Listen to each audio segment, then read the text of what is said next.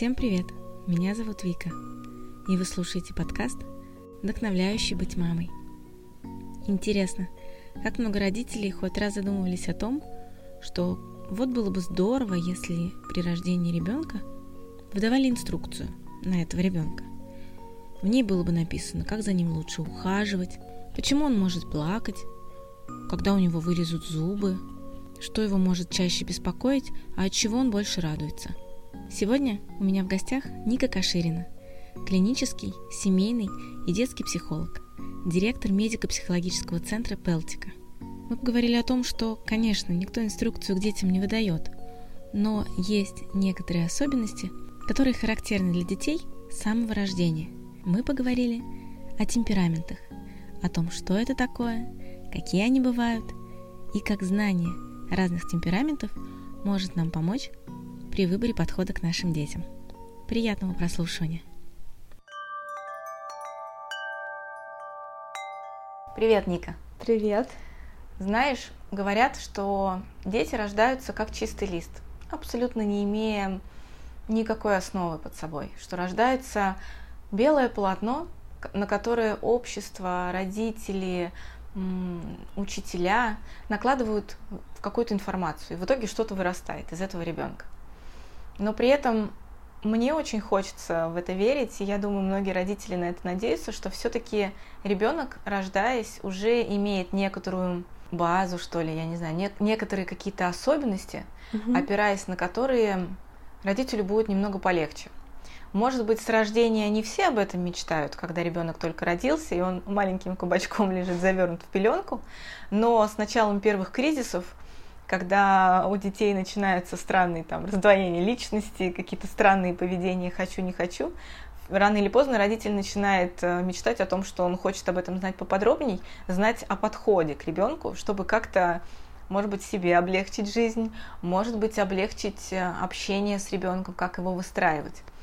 И прежде всего хочется узнать, когда мы говорим о взрослых людях, мы часто используем э, такое понятие, как э, темперамент человека.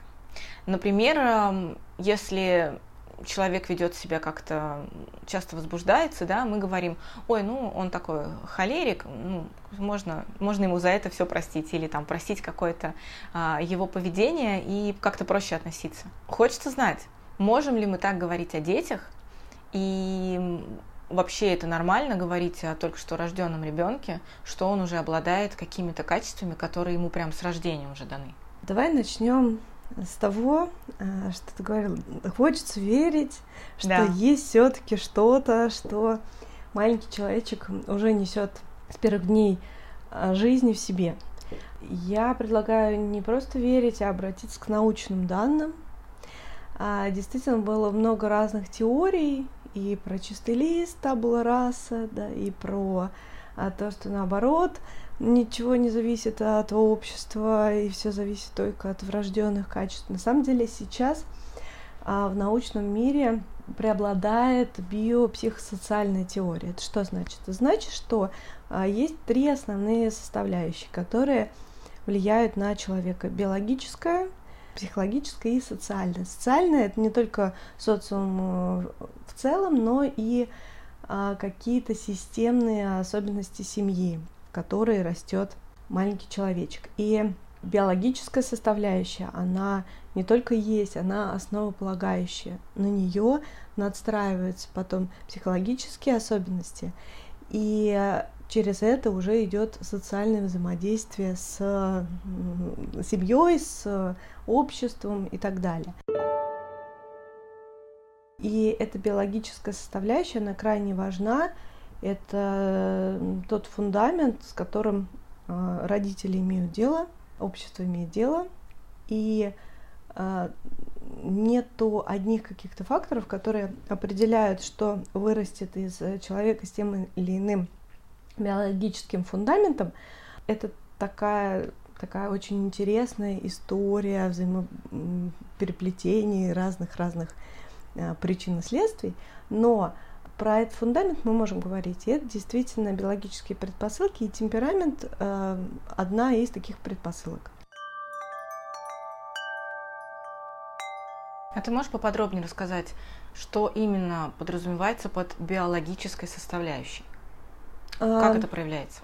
Ну, э, приведем пример. А, рождается пять детишек, из них э, трое, например, спокойно себя ведут, когда просто обычная ситуация, на них светит яркий свет комнаты. А двое воспринимают этот стимул, их нервная система воспринимает этот стимул как э, раздражающий, они начинают э, возбуждаться, плакать и дрыгать ножками, ручками, беспокойно себя вести. Вот эти двое, они с чувствительной нервной системой, а вот эти трое, они с более устойчивой. Мы позже об этом поговорим, я думаю, подробно, но смысл в том, что уже при рождении мы все разные. У нас есть одновременно объединяющие всех особенности, ну, у нас есть э, у всех сердце, у всех мозг, у всех это все функционирует.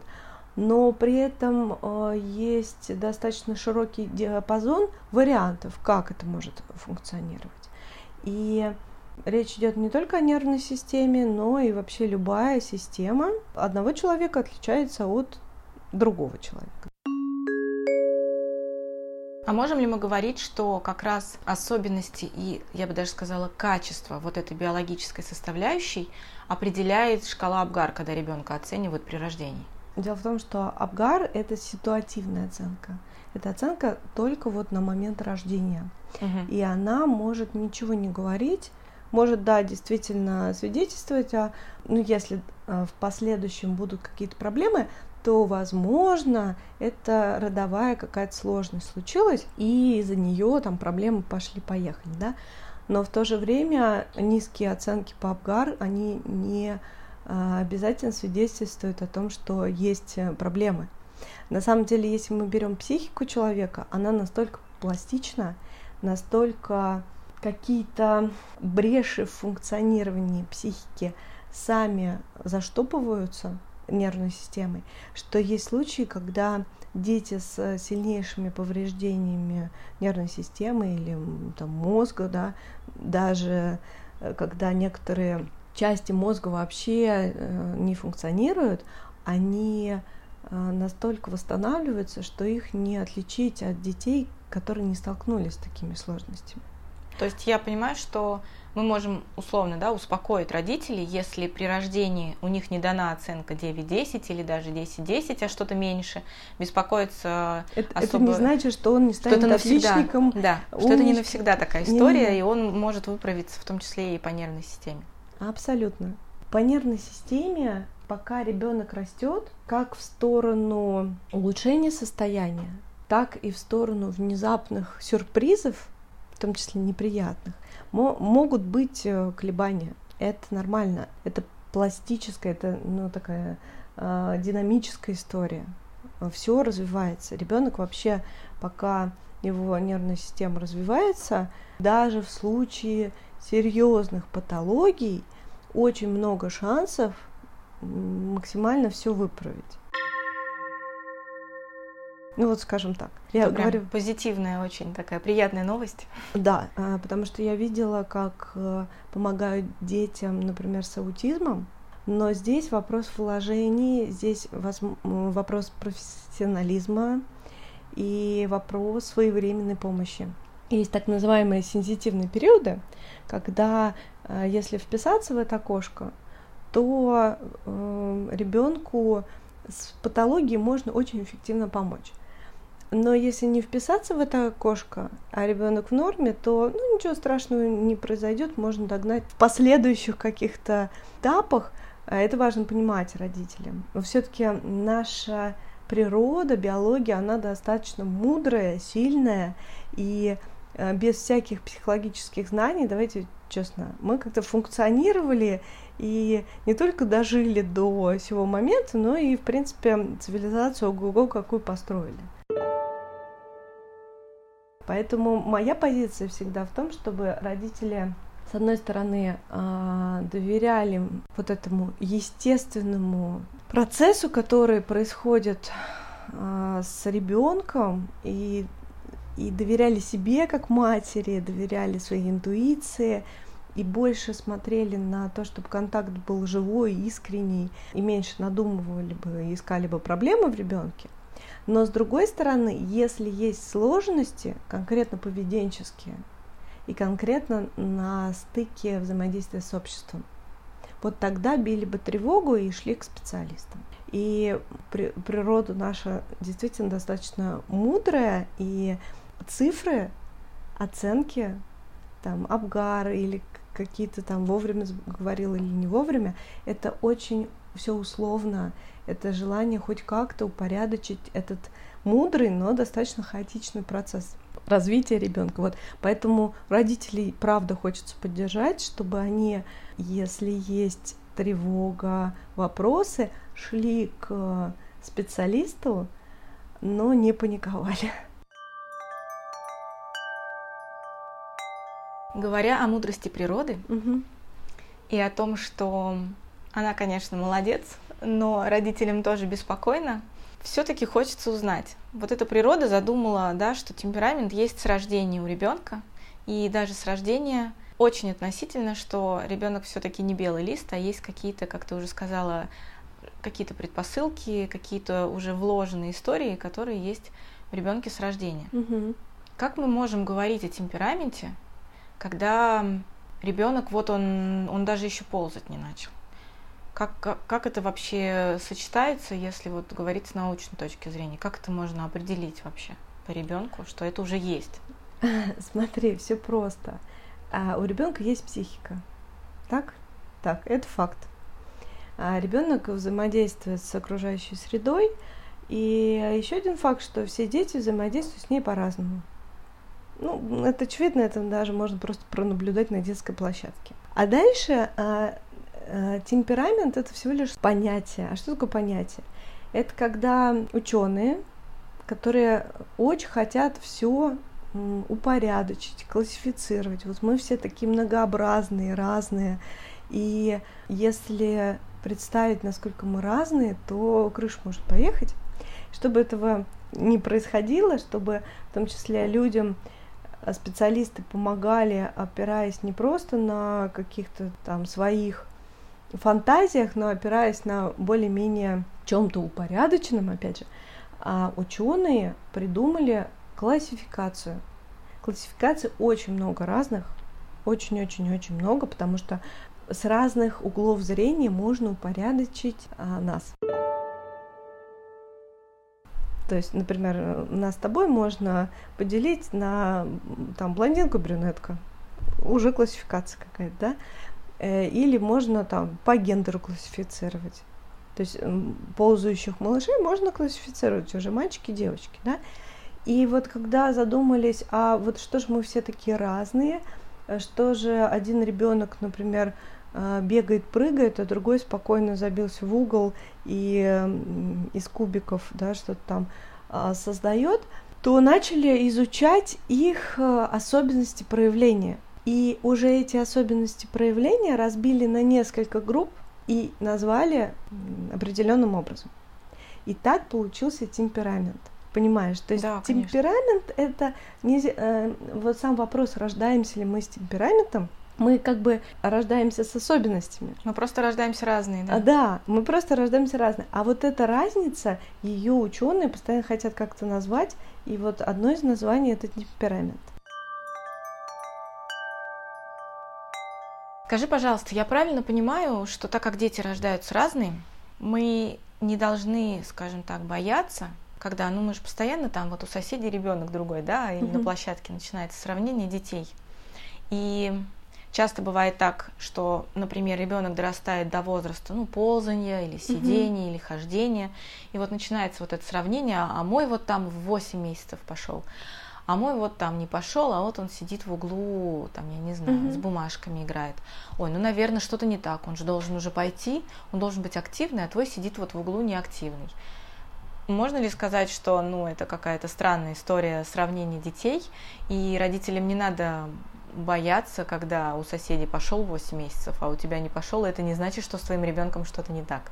Смотри, есть э, такая фраза в клинической психологии, что патологии нет ничего, чего не было бы в норме. Да? Э, вопрос в степени, в продолжительности, в адаптации. Приведу пример. Нормально, если один ребенок уже пошел, а другой еще не пошел. Но э, если ребенку там 5, а он все еще не пошел, конечно, это, ну, я гротескно как-то говорю, но это уже патология. Нормально, если один ребенок э, э, шустрый, а другой молчаливый и неактивный. Это нормально. Но если шустрость одного ведет к тому, что он разбивает э, мебель и какие-то предметы, его вообще нельзя усадить, и он опасен для себя, для окружающих, например, да, это уже ненормально. Э, и если замкнутость ребенка доходит до того, что он ни с кем не общается и не может социализироваться, ну, даже ходить в садик или в школу, то это уже ненормально. То есть, да, мы все разные. И наше отличие от других – это, естественно, это часть вообще многообразия мира. Но патологии все то же самое, что в норме, но в крайних ее проявлениях. Поэтому мы сейчас э, про темперамент будем говорить как о одной из классификаций того, с чем мы рождаемся. То есть э, с помощью темперамента можно классифицировать и деток, и взрослых. Это такой праздник, который всегда со мной, да, мой темперамент. Но бывают крайние проявления того, что входит в описание того или иного темперамента.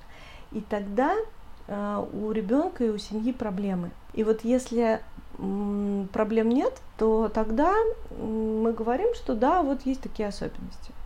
Но если есть проблемы, например, проблема с э, той же самой социализацией, ребенок лупит всех детей других и вообще ничего с этим не поделать. Или проблема с усваиванием информации. Он не просто медленно усваивает, он не усваивает вообще, в принципе то тогда мы говорим о том, что нужно насторожиться и идти с вопросами к специалистам. Друзья, медико-психологический центр Белтика приготовил для всех слушателей подкаста бонус. По кодовому слову «подкаст» вы получаете 10% скидки на любые услуги центра – при необходимости вы можете получить консультацию у детского, семейного, взрослого психолога, у нейропсихолога, невролога или психиатра. Акция действует до конца февраля. Обращайтесь.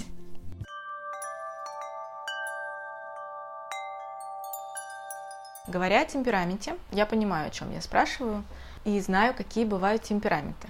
Угу. Но давай ты расскажешь тем, кто нас слушает, вдруг не все знают эту классификацию, и ты коротко расскажешь о том, какая она бывает и как отличается один темперамент от другого.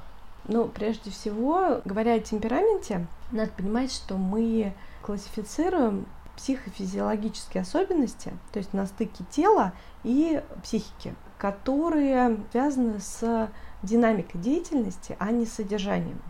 Это очень важно, потому что динамика это про что? Про то, как ребенок э, действует, энергично или не очень, как он переключается с одной деятельности на другую, как он усваивает информацию быстро или ему нужно посидеть. И очень важно, что содержание деятельности это не касается. Почему важно? Потому что нет хороших и плохих темпераментов. И успешным человек может стать с любым темпераментом. Это я хочу сразу сказать, чтобы все мамы успокоились что какой бы темперамент у ребенка ни был, это хорошо. Э, если знать, как создать э, условия такие для человека, чтобы ему с его э, темпераментом было наиболее благоприятно. И если условия, контекст подходят для ребенка, с его темпераментом, то уже содержание он будет на стыке, как я говорила, биологического, психического и социального, да, он уже будет э, обогащать, обогащать и развиваться. Говоря о темпераментах, их четыре. я не могу э, не сказать вот о чем, чтобы все у нас было грамотно. Есть три свойства нервной системы. Это сила нервной системы, это уравновешенность нервной системы и подвижность нервной системы. Если кому-то интересно, может подробнее про Павлову почитать. Это все знают, наверное, Павлова, сила Который собаками. Да, да, да, да. Вот это тоже он про это писал, про типы высшей нервной деятельности. И э, вот эти три параметра, они в разных э, сочетаниях дают совершенно разные типы нервной системы. И вот эти сочетания, их же больше, чем четыре. Чтобы мы понимали, что многообразий гораздо больше, чем четыре типа. Но выделяют отдельные четыре типа, потому что сочетания, о которых я сейчас скажу, они самые такие яркие. И если мы будем смотреть на наших детей, мы, скорее всего, не найдем чистого холерика, меланхолика, да, э, вот чистый какой-то э, темперамент. Вот, поэтому я предлагаю не на описание темперамента только опираться родителям, а вот действительно задумываться, как каждый параметр нервной деятельности э, у моего ребенка функционирует. Тогда мы будем не э, относиться к нему как например, э, к чистому холерику. К определенному типу, да. Да, да, да. А мы будем гибче, а значит, э, подход к нашему ребенку будет более индивидуальный, что ли, такой. И вот эти три свойства нервной системы, а, сила нервной системы, это очень важное свойство, это устойчивость к э, длительному воздействию раздражителя. В моем примере э, про новорожденных, которые на, на свет реагировали, вот два новорожденных с относительно слабой нервной системой, а три с достаточно сильной я хочу, чтобы вот это, те слова сила и слабость не звучали как оценочные, как будто вот слабым быть плохо, а сильным хорошо. Это вообще не так.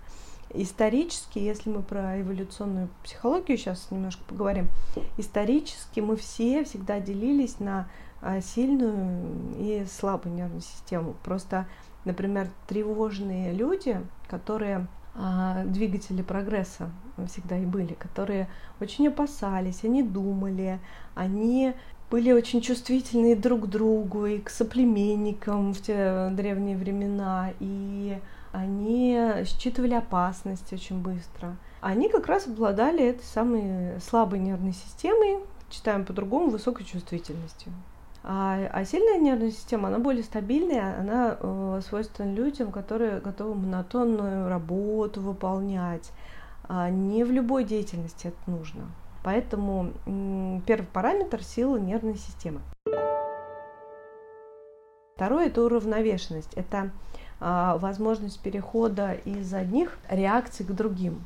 То есть, например, мы берем школьников, например, первоклашек, и вот они убежали на перемену, и часть первоклашек пришла и тут же переключилась на урок, а другая еще не может собраться, еще хихикает, или, например, если мы возьмем даже взрослых людей, некоторые взрослые люди приходят э, с работы домой и никак не могут на отдых переключиться. Они все думают о работе, думают. И ну, вот это переключение с реакции возбуждения на реакцию торможения, это тоже про уравновешенность.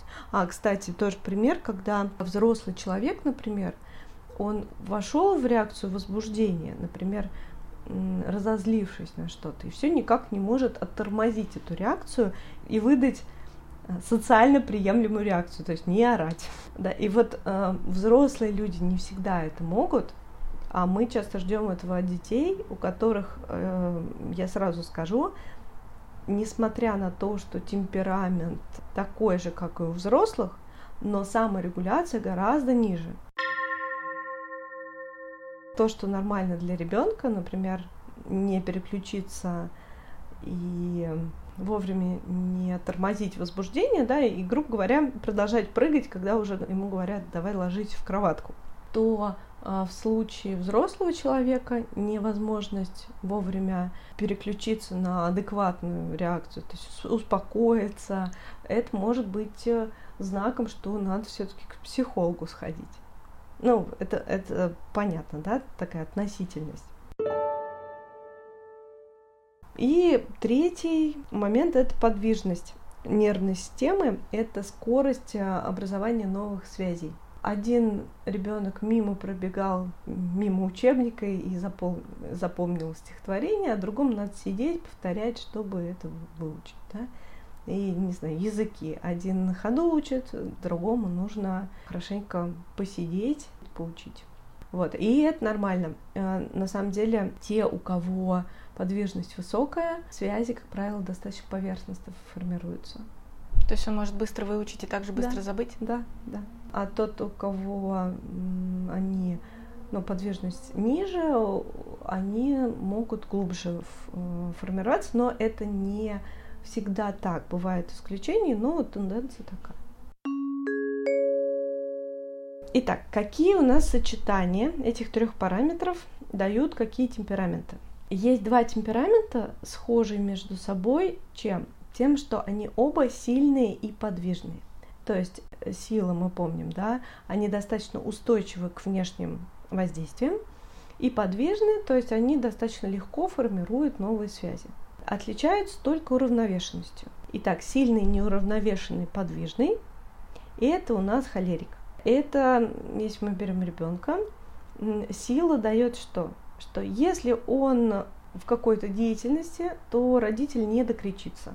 Он достаточно устойчивый, и если он занят, например, игрой в футбол, то к внешним воздействиям он может быть совершенно равнодушен. То есть мы можем говорить, что он увлекающийся. Да, в этом смысле, а, но э, с точки зрения там, нейропсихологии, это вот именно про сильную нервную систему. Э, видишь, она не всегда хороша, например, увлекающийся такой ребенок, он может не заметить, как он замерз, потому что э, он не чувствует вот каких-то mm-hmm. других э, э, воздействий на него. Подвижный, то есть э, холерик действительно быстро все схватывает, но также быстро может и э, забыть, да, он обычно общительный, поэтому, но эти связи он формирует достаточно поверхностно и, ну и он такой быстрый, он действительно часто стремительный, и это видно. Он может быстро говорить, быстро действовать, а, быстро переключаться с одной деятельности на другую, не доделывая, например, до конца. И он отличается от другого типа, о котором мы говорим, тоже сильного подвижного сангвиника, тем, что он неуравновешенный.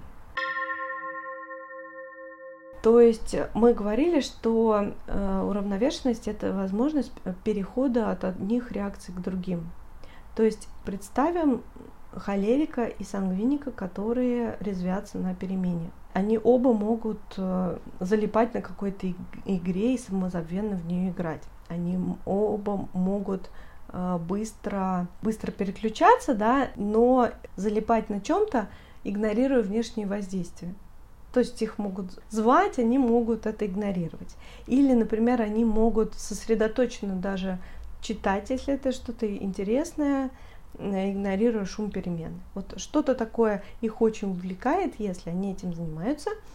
И вот они заходят в класс, и если сангвиник переключится достаточно легко на новый процесс, то холерику будет сложно это тот как, как раз ребенок, который будет подрывать дисциплину, скорее всего, не потому, что он такой э, нехороший или невоспитанный, а потому что просто его нервная система никак не может успокоиться.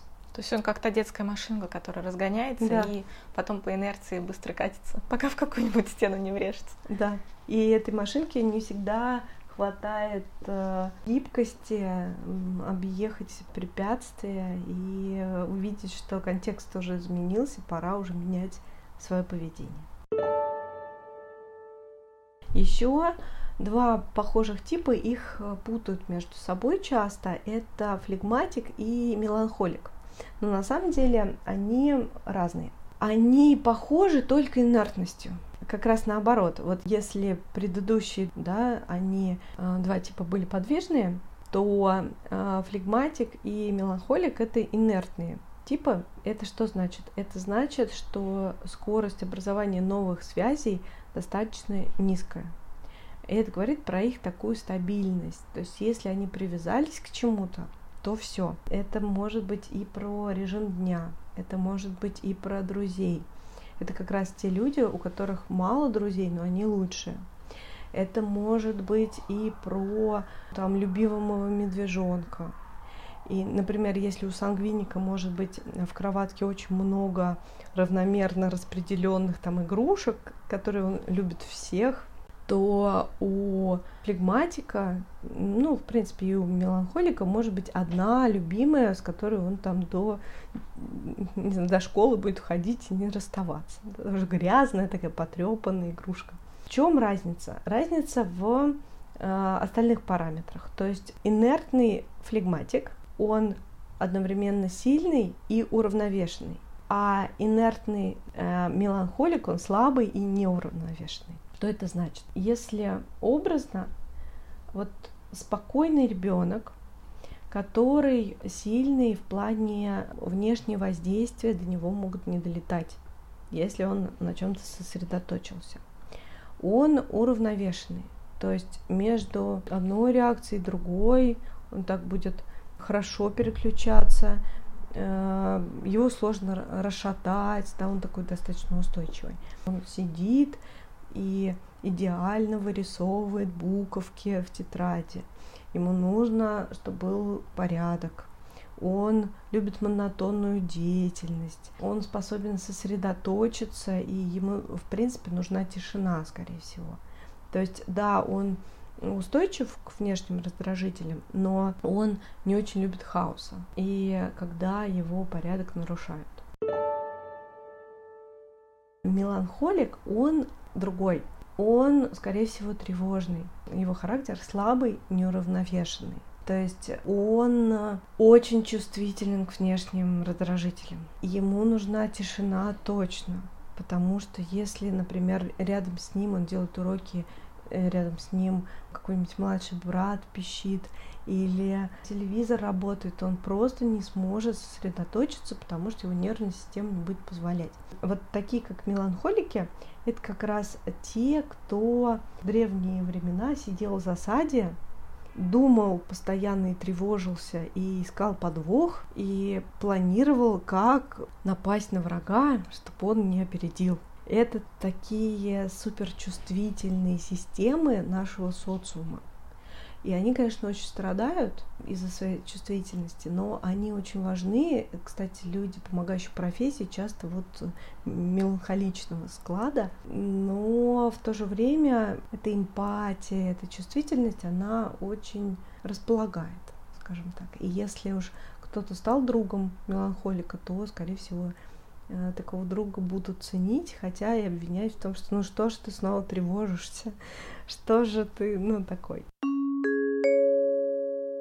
А если говорить про древние времена, то флегматик, а, если пофантазировать, это тот, кто, например, опять же, в тылу а, сидел и там методично начищал копья, следил за очагом, делал всякую рутинную работу э, спокойно и невозмутимо. Сангвиник, скорее всего, всех организовывал, первую очередь организовывал холериков, которых, если завести и сказать «враг там», они дружным строем... Смело... Готовы бежать уже без команды. Да-да-да, они бегут, нападают, э, чувствуют возбуждение, и их уже не остановить. Вот это такие воины, которых, правда, они тоже очень ценны, и я специально описала как это могло быть в древние времена, потому что все темпераменты важны и нужны, и это биологически э, обусловленная такая э, система взаимоподдержки, взаимопомощи, когда в совокупности мы же социальные существа, и в совокупности, представь, эти четыре типа вместе, они же непобедимы просто. Но так оно и случилось.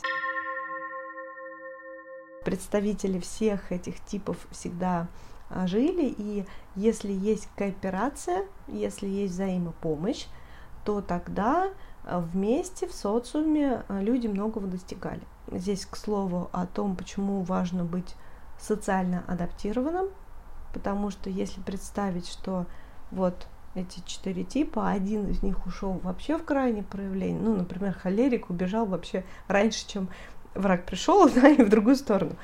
Или напал на своего. Или, а, например, меланхолик так перетревожился, что ничего не смог внятное сообразить, а флегматик ушел в себя и не вернулся, и уже делает не то, что племени нужно, а то, что он сам хочет, или вообще в норку забился, то тогда бы невозможно каш сварить а, а, такими крайними проявлениями. Поэтому если, если ребенок с характером, скажем так, каким-то своим, а характер это на самом деле уже производная темперамента, но у него нету проблем ни в обществе, ни с правилами, он просто особенный, но Э, он адаптивен, то надо от ребенка отстать и не пытаться его под свои фантазии о том, какой он должен быть, подтягивать. Да?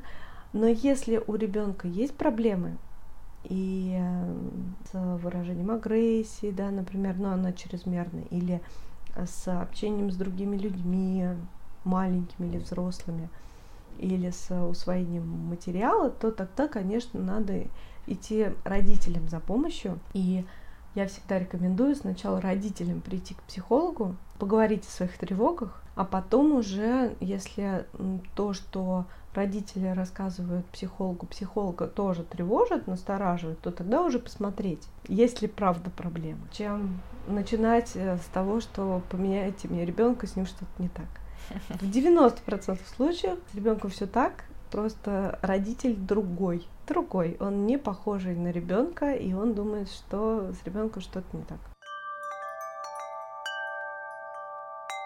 Вот смотри, получается, что принципе это логично, что в одной семье может не совпадать по темпераменту родитель и ребенок. Угу. Это нормально.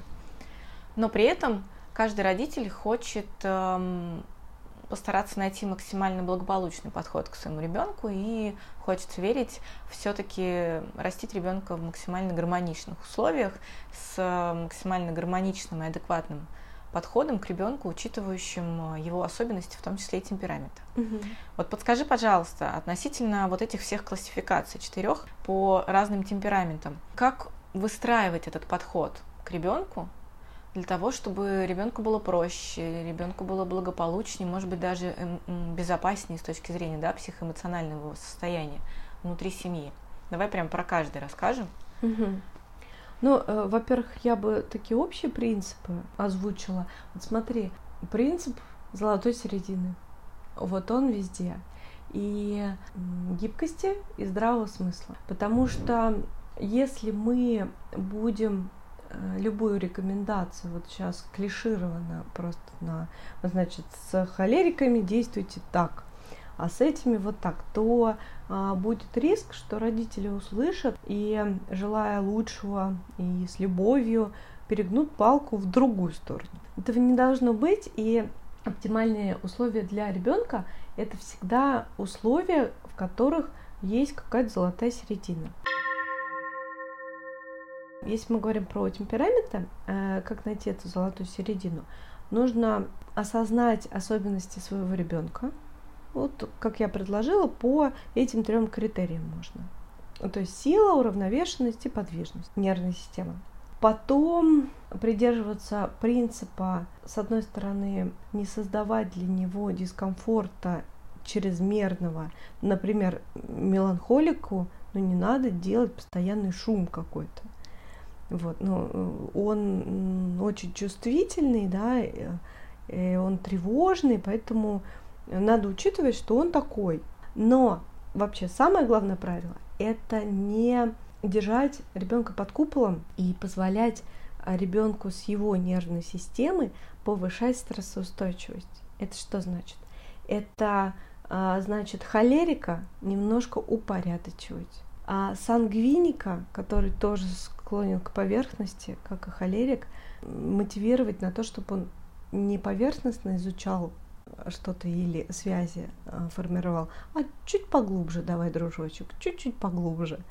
А, то есть, зная слабости того или иного темперамента, все-таки сталкивать ребенка с умеренным дискомфортом чтобы развивать то, что ребенку не свойственно или ну, немножко западает. Исходя из этих принципов, ну, давай возьмем холерика сначала. Холерик у нас такой воин, который рвется в бой. Это что значит? Значит, надо это учитывать. И первое, наверное, чуть больше внимания обращать на то, чем он занят, и не попал ли в беду.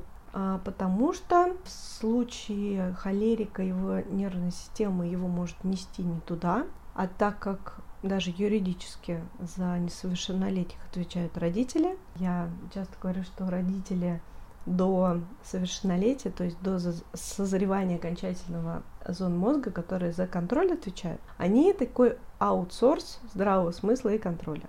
Вот в случае холерика деятельность этого аутсорса должна быть больше, то есть, русским языком говоря, родители должны больше следить за холериком холерику полезно быть в балансе поддержки, такого понимания и э, границ. Что это значит? Это значит, что если он разошелся, его не ругать ни в коем случае. Себе напоминает, что просто у него нервная система такая. Но остановить. Например, холерик бежит себе что-то там э, делать такое, а ему пора сесть за уроки.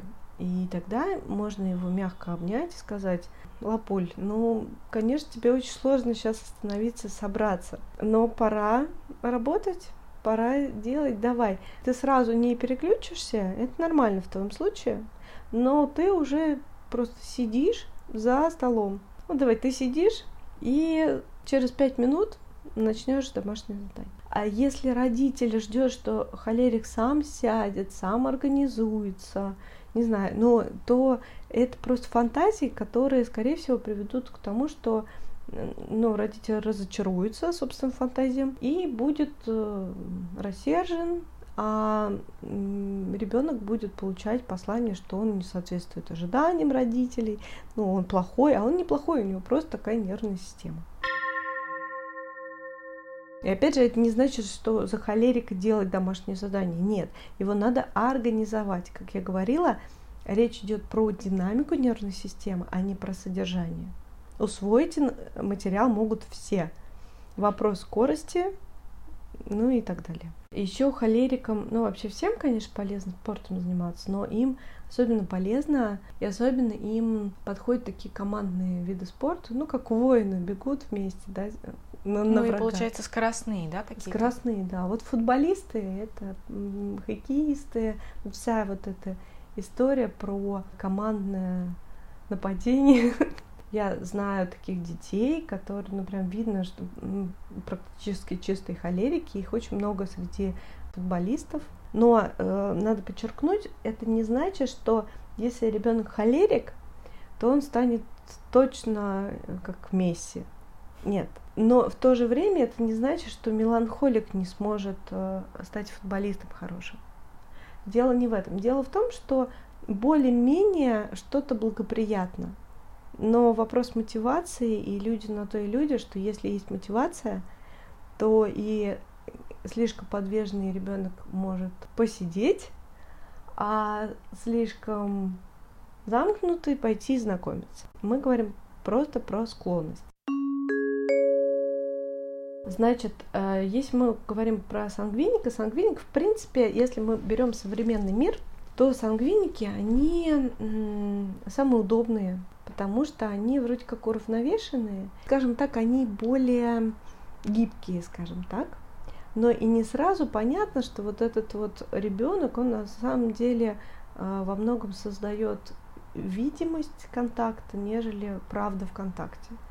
То есть он и может иметь много друзей в Фейсбуке, ВКонтакте, да, э, много с кем общаться, даже много что читать, но достаточно так вот поверхностно. Поэтому, с одной стороны, сангвиника стоит поддерживать, но а, ну, не перехваливать где-то, потому что сангвинику может быть сложно, когда он с неудачами сталкивается, потому что, чтобы работать с неудачами, это надо вникнуть очень сильно, а ему может быть сложно.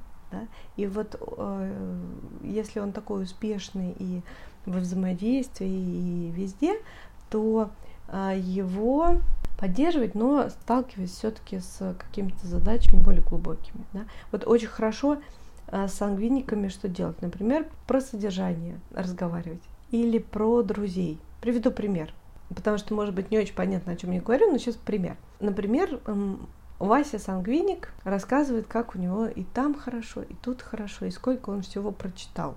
И родители могут говорить, ой, какой ты умница. И все, порадоваться, что им не надо включаться и пойти заниматься своими делами. Вот так не стоит делать, а лучше спросить, а что там было в книжке, о чем ты э, с друзьями, а что вы делаете, и лучше даже про друзей. А вот твоя подруга Маша, что она любит, а чем она занимается? Потому что сангвиник может даже не уделять таким вообще вещам внимания. И вот такие вопросы и внимание к удобному ребенку, оно может научить его быть внимательнее и к себе и к другим. И показать, что для действительно успешного взаимодействия, ну, социально приемлемого, вот поверхностный контакт недостаточный. Потому что а, удобные сангвиники часто растут, им транслируют, что все в порядке, они удобные, и они из такой поверхностной реакции родителей, поверхностного взаимодействия родителей с ними, они учатся, что да, да. Этого достаточно. Да, да, да. Но это, на самом деле, как я говорила, такой тип, который меньше всего вопросов э, у родителей вызывает, меньше всего тревог. Ну, но, кстати говоря, обычно, так как это удобные дети, вот именно в подростковом возрасте они могут что-нибудь такое выдать. И когда ребенок удобный или беспроблемный, я всегда как психолог насторожена, отношусь, потому что... Может вылезти, да, внезапно и неожиданно. Да, и это тоже нормально.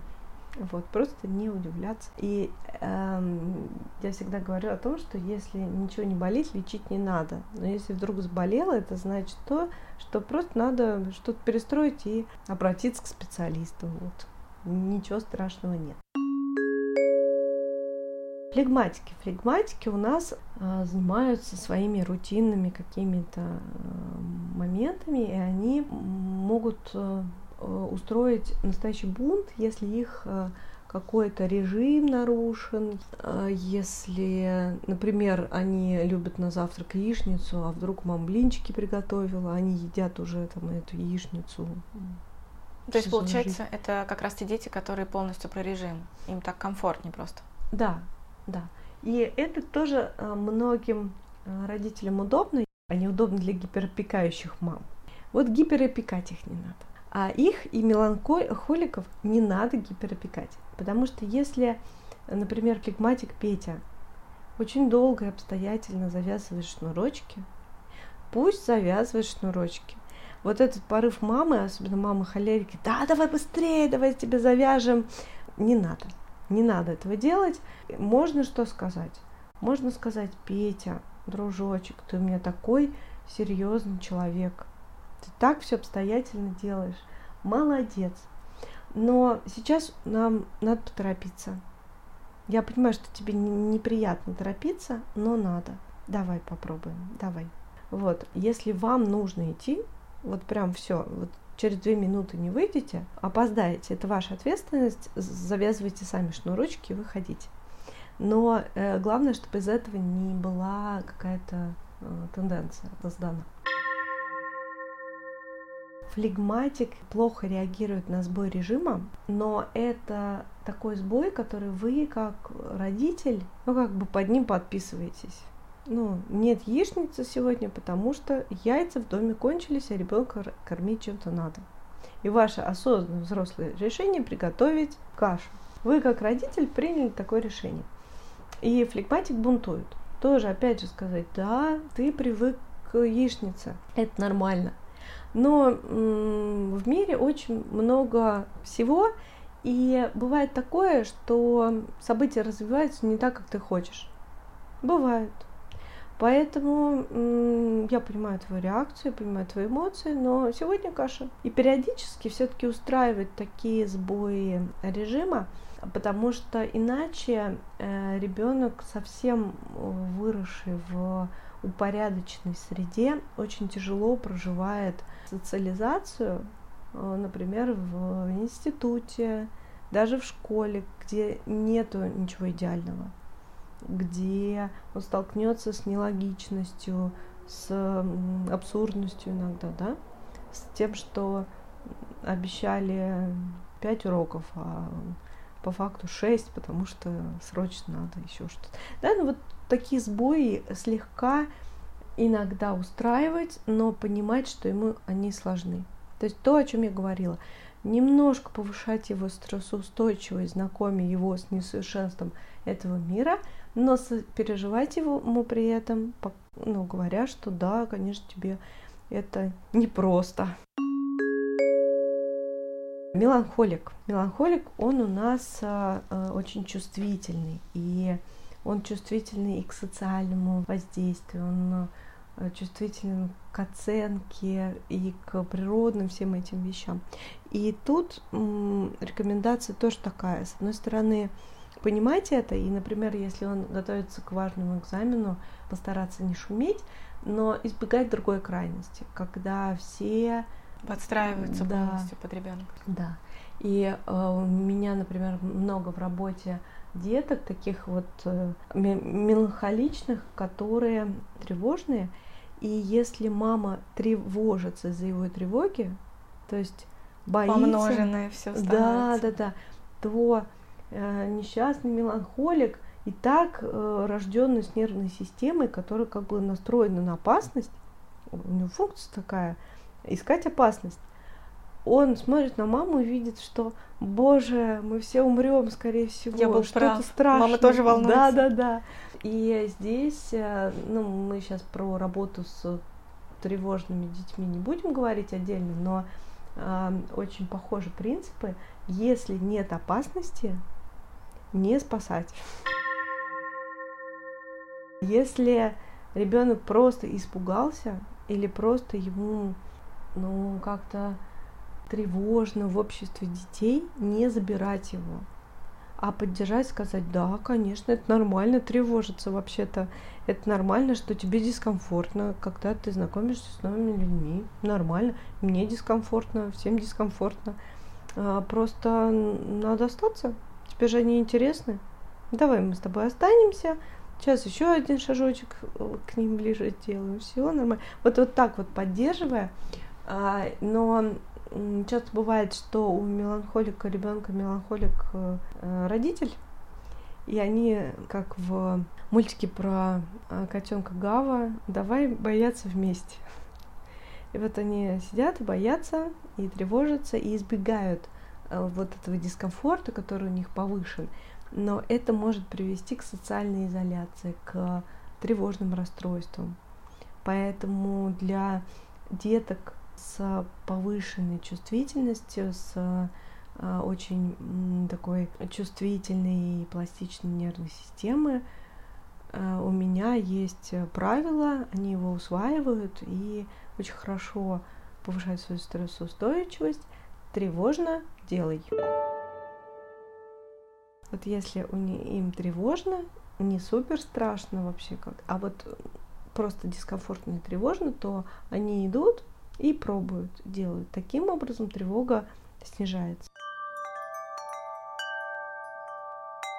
Ну вот смотри, с ребенком э, в плане темперамента в состоянии покоя более-менее понятно. Но самое частое беспокойство у родителей возникает тогда, когда они не знают себя, как вести с ребенком в момент стресса или истерики, тогда, когда ребенок выбит из своих каких-то привычных условий и начинается вот этот вот вал криков, слез э, и эмоций, с которыми у родителей не всегда получается как-то собраться и среагировать адекватно, угу. но при этом эта вот неадекватная часто реакция, она раздражает еще сильнее ребенка, родитель еще сильнее не понимает, как ему отреагировать, потому что он, скорее всего, делает что-то не так, если ребенок угу. не может успокоиться.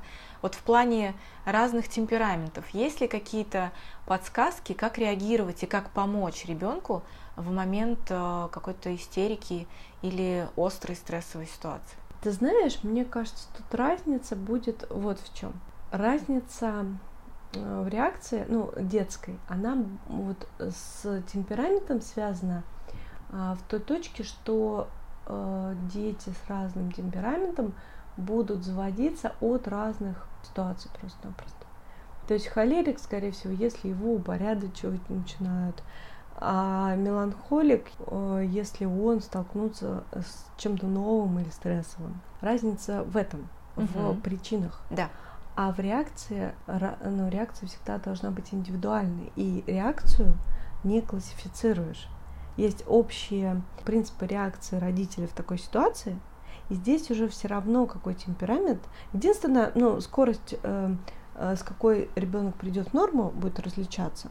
Ну, если э, более уравновешенный тип, он скорее придет в норму. Менее уравновешенный, он просто больше сил надо родителю, чтобы ребенок успокоился. Вот и все.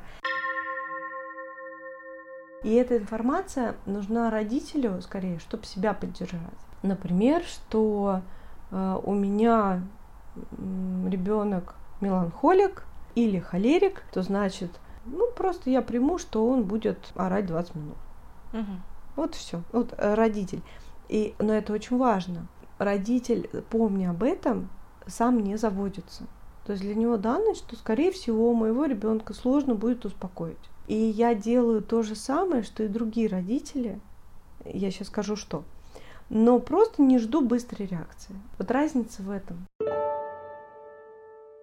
А делать что? Делать э, примерно следующее. Э, я выделяю два, скажем, состояния ребенка.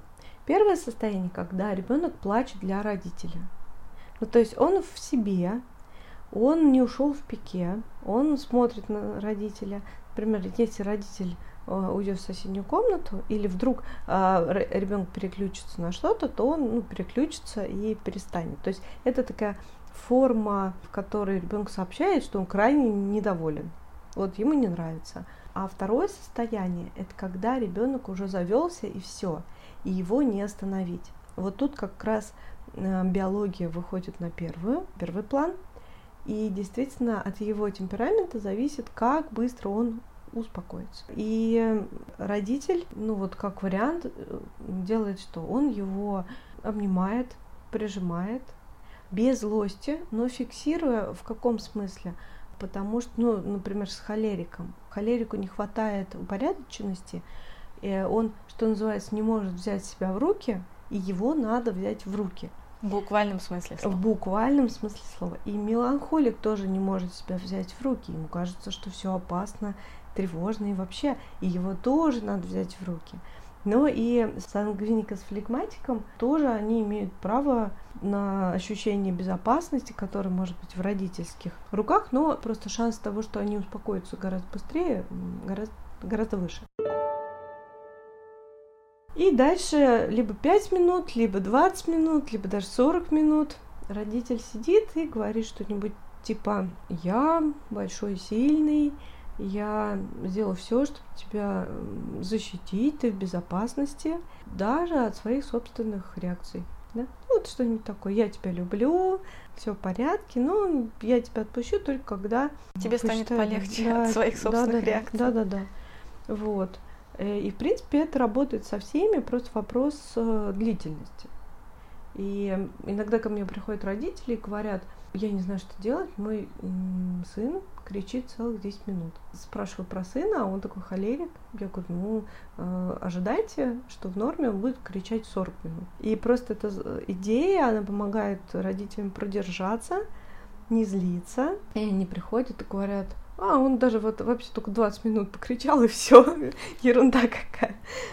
Поэтому э, от наших ожиданий очень сильно зависит успех мероприятия любого, в том числе успокоение ребенка. И э, если мы например, сами быстро успокаиваемся, э, ну, такой флегматичный папа быстро успокаивается, его сложно расшатать, и холерик сын, то Э, как раз холерик сын сможет расшатать флегматичного папу, потому что папа будет думать, да что же он издевается. А он не издевается, он просто не быстро может успокоиться. Скажи мне, пожалуйста, что делать родителю, который никак не может разгадать своего ребенка? Вот он не может понять, какой он, как к нему найти подход. Ну, вопрос такой э, интересный, потому что ребенок, э, когда рождается, у него есть какие-то параметры, но все остальное, вся эта загадка, она формируется рядом с самим родителем. И родителю, которому в голову пришла мысль, что он не может разгадать ребенка, скорее всего, лучше самому пойти к психологу и разгадать себя. Что же он такое, вот почему он себе не доверяет, почему он думает, что его ребенок такая загадка, и не позволяет себе просто быть, просто не, ничего не разгадывать, а просто играть, просто гулять, просто отвечать на вопросы, просто взаимодействовать. Потому что самое здоровое это вот это. Меньше заморачиваться и больше действовать. Вот такая здоровая схема. Это вот первая часть. А если родителю, ну, уж очень хочется классификации, и действительно мышление мучает несчастного родителя, и там внутренний голос говорит, если ты не разложишь все по полочкам, то, скорее всего, ты делаешь что-то не так, то тогда лучше, конечно, прийти к психологу. И я думаю, что к нейропсихологу в случае с ребенком, там, если ему больше четырех лет, и провести хорошую диагностику, где все разложат по полочкам, конкретно этого ребенка, потому что кроме темперамента здесь столько много параметров, которые можно учитывать. И вот вся-вся-вся картина, все многообразие этих особенностей ребенка, если уж очень хочется узнать, то лучше пройти индивидуальную диагностику, потому что по четырем кучкам всех детей не разложишь. Мы очень многообразные. Но честно, если проблем у ребенка нет, как я говорила, да, во взаимодействии, в каких-то таких вот э, моментах, а родитель думает, а вдруг, вдруг что-то всплывет, а вдруг еще что-то, то этим а вдруг и этими размышлениями родитель как раз обкрадывает себя и, и ребенка в том, чтобы просто быть рядом, просто принимать э, их отношения такими, какие они есть, а не сравнивать с учебником. И в крайних случаях, когда это вдруг переходит в тревожное расстройство, например, когда родитель постоянно ну, в тревоге, он постоянно тратит время, например, на чтение психологов вместо игры с ребенком или вместо того, чтобы пойти погулять, то тогда родителю нужно прийти к специалисту и разобраться, и освободиться от того, чтобы его мышление его накручивало, расслабиться, довериться уже себе, что э, в этом мире лучше, чем он, никто не узнает своего ребенка, не поможет ему. И жить э, такой не идеальной жизнью, как у всех. thank you